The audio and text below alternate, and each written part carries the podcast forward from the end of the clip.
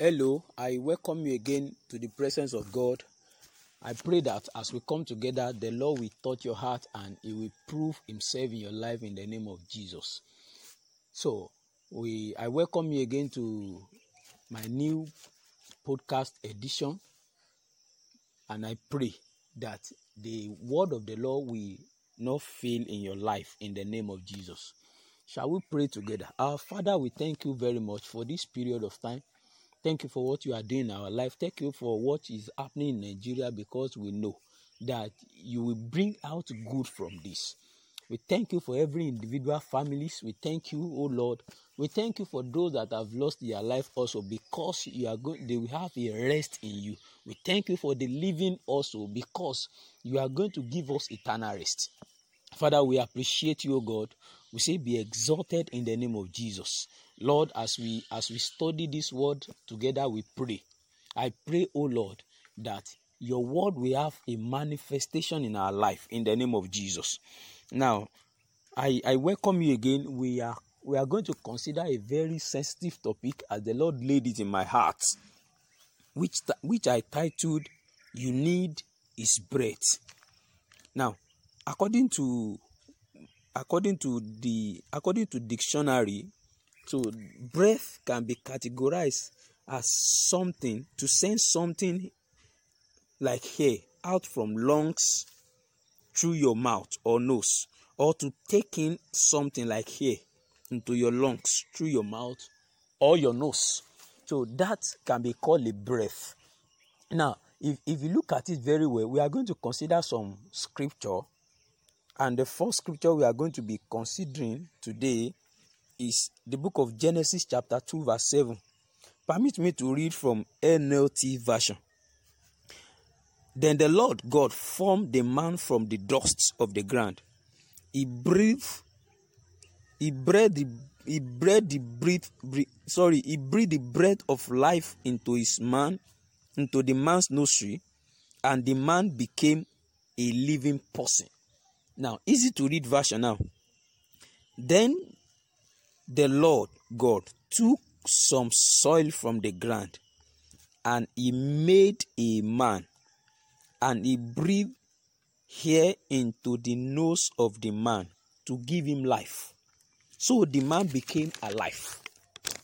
Now, from the text we read, you will observe that the man that God made initially without the breath of God is invaluable. That man is inconsequential. That man is unuseful. Why?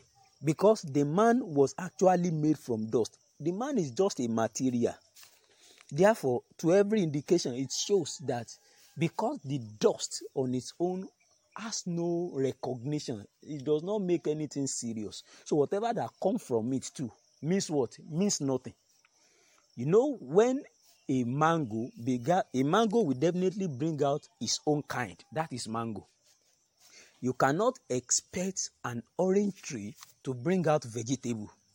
So it is too to a dust. So when the Lord made that object called man without his breath, the indication is that as useless as a dust can be, so also is the man the Lord made.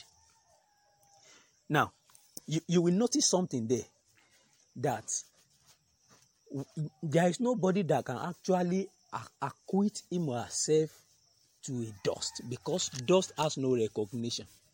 So, this is the state of a man, the object the Lord God made in the beginning.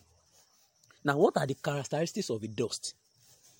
Dust is not important, it is unuseful, it is inconsequential, it's just an ordinary particle now, dust is just a piece of earth. You can't even call a dust sand because it is it is even just a small part of the sand, just like a particle of sand.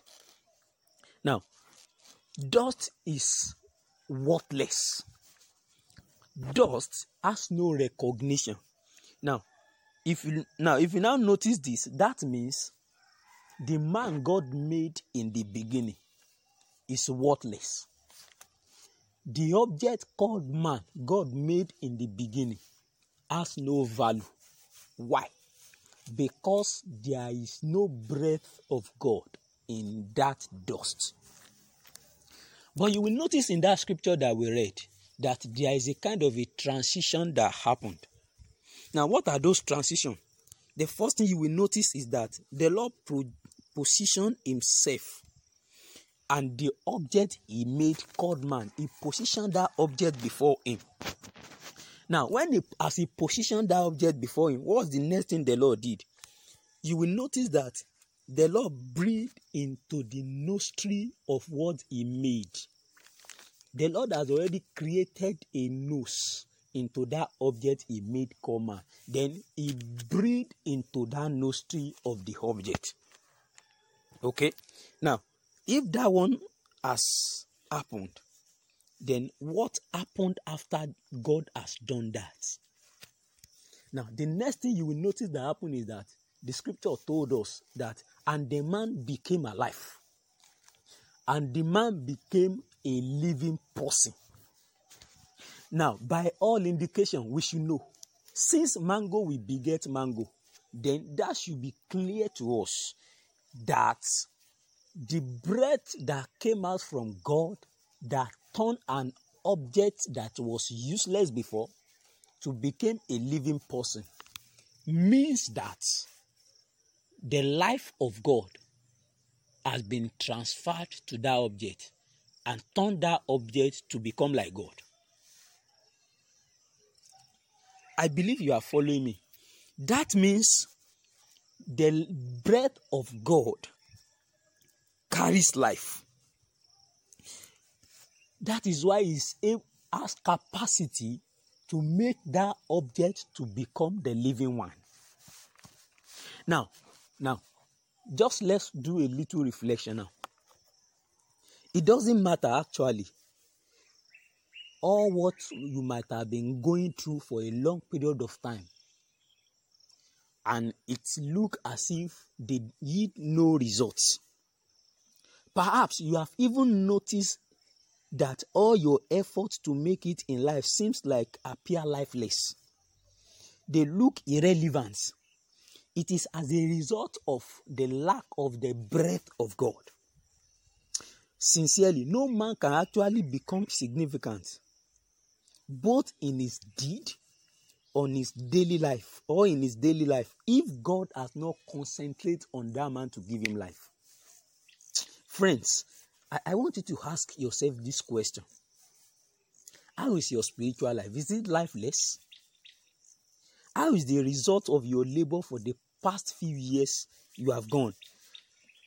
Can you actually boast to say that you are a living testimony Can you boast that you have actually touched the reality of God in your life before? Has the word of God had a proof in your life that sincerely you are you have known God? If all these questions did not find accurate appropriation in your life, brethren, sincerely from my heart, I, I can boldly say to you that it is an indication that the breath of God is lacking in your life. It is an indication that you you you sincerely need God to concentrate to transfer his life into you. Now, now I, I want us to consider something. Let's look at the practical life of what happened in the book of Ezekiel chapter 37. Now let's let's check verse 2b. Verse 2b told us from verse 1, we know that the Lord was speaking to Ezekiel.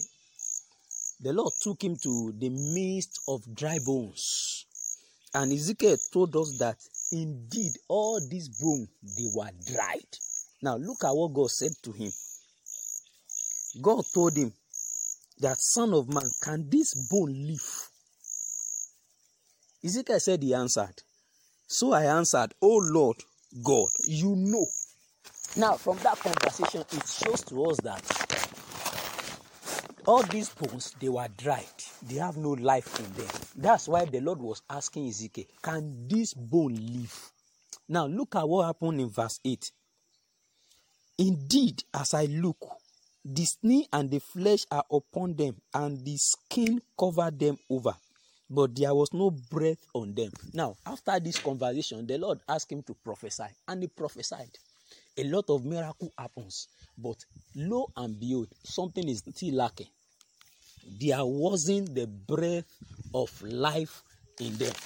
Okay, now when that one now happen now, you, you, are you noticing something that irrespective of what you might have acquired, irrespective of how influential you might be, they are actually insignificant if the Lord did not breathe success on them. Verse 9 now, and he said to me, Prophesy to the breath, prophesy, son of man, and tell breath to do what? To breathe on this slain, that they may live. Verse 10 So I prophesied as he commanded me, and breathe and, and breath come into them, and they live, and stood upon their feet, an exceedingly great army. Can you see? That is what is lacking among the dry bone. Indeed, they are actually great army. But because there is no life of God in them, they were rendered useless. But immediately the breath of God come upon them. What happened to them? They come back to the original design of God for them. Hmm. Now look at verse 11. The Lord now spoke to Ezekiel.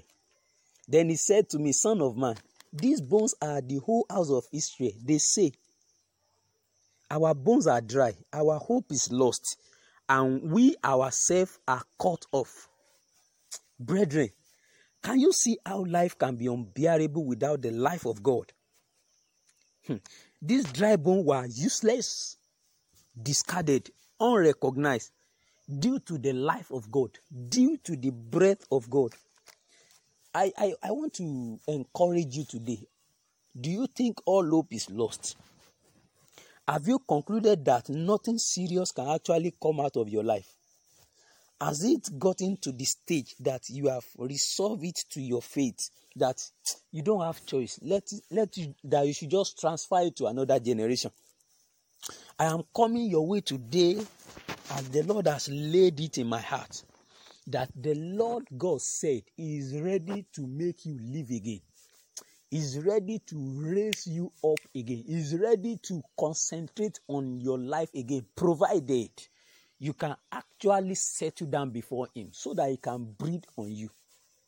Just imagine that the object the Lord God focused on to breathe upon was moving here and there. Do you think it will be easy? No. That means you need to concentrate on God for Him to breathe on you. Now, this the same similar thing happened to the Lord Jesus in John chapter 20, verse 22. And when he had said this, that was Jesus. He breathed on them and said to them, Receive ye the Holy Spirit. Now, after that, he now said, If you forgive any man's sin, that sin is forgiven. If you retain any man's sin, that sin is retained. Can you see?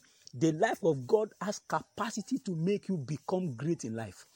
The life of God has capacity to make you become that which the Lord designed for you.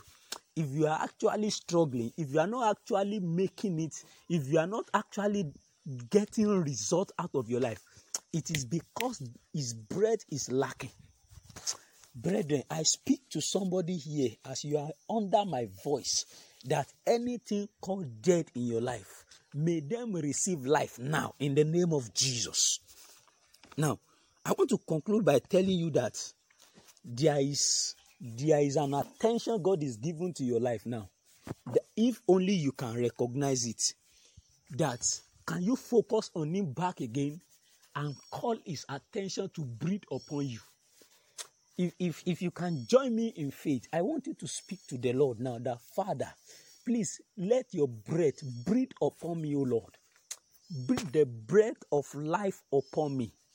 Cause me to live again. Cause my profession to live again.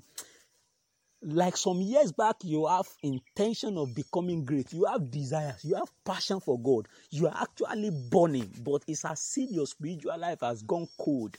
Can you speak to god that the lord should breathe on you? Can you speak to the lord that the lord should should should raise you up again from your on from uh, unrecognized, from uselessness, from lifelessness, that the Lord should breathe on you. Father, I commit these people into your hand, that you will breathe upon us again, O Lord, as we trust you in the name of Jesus. I pray that as you yield yourself to the Lord, as you turn to Him, as you focus on Him, He will raise you up again, and indeed, you will do mightily, and your generation will testify to it that you are an exceedingly great army. God bless you. Remain blessed in the Lord. Shalom.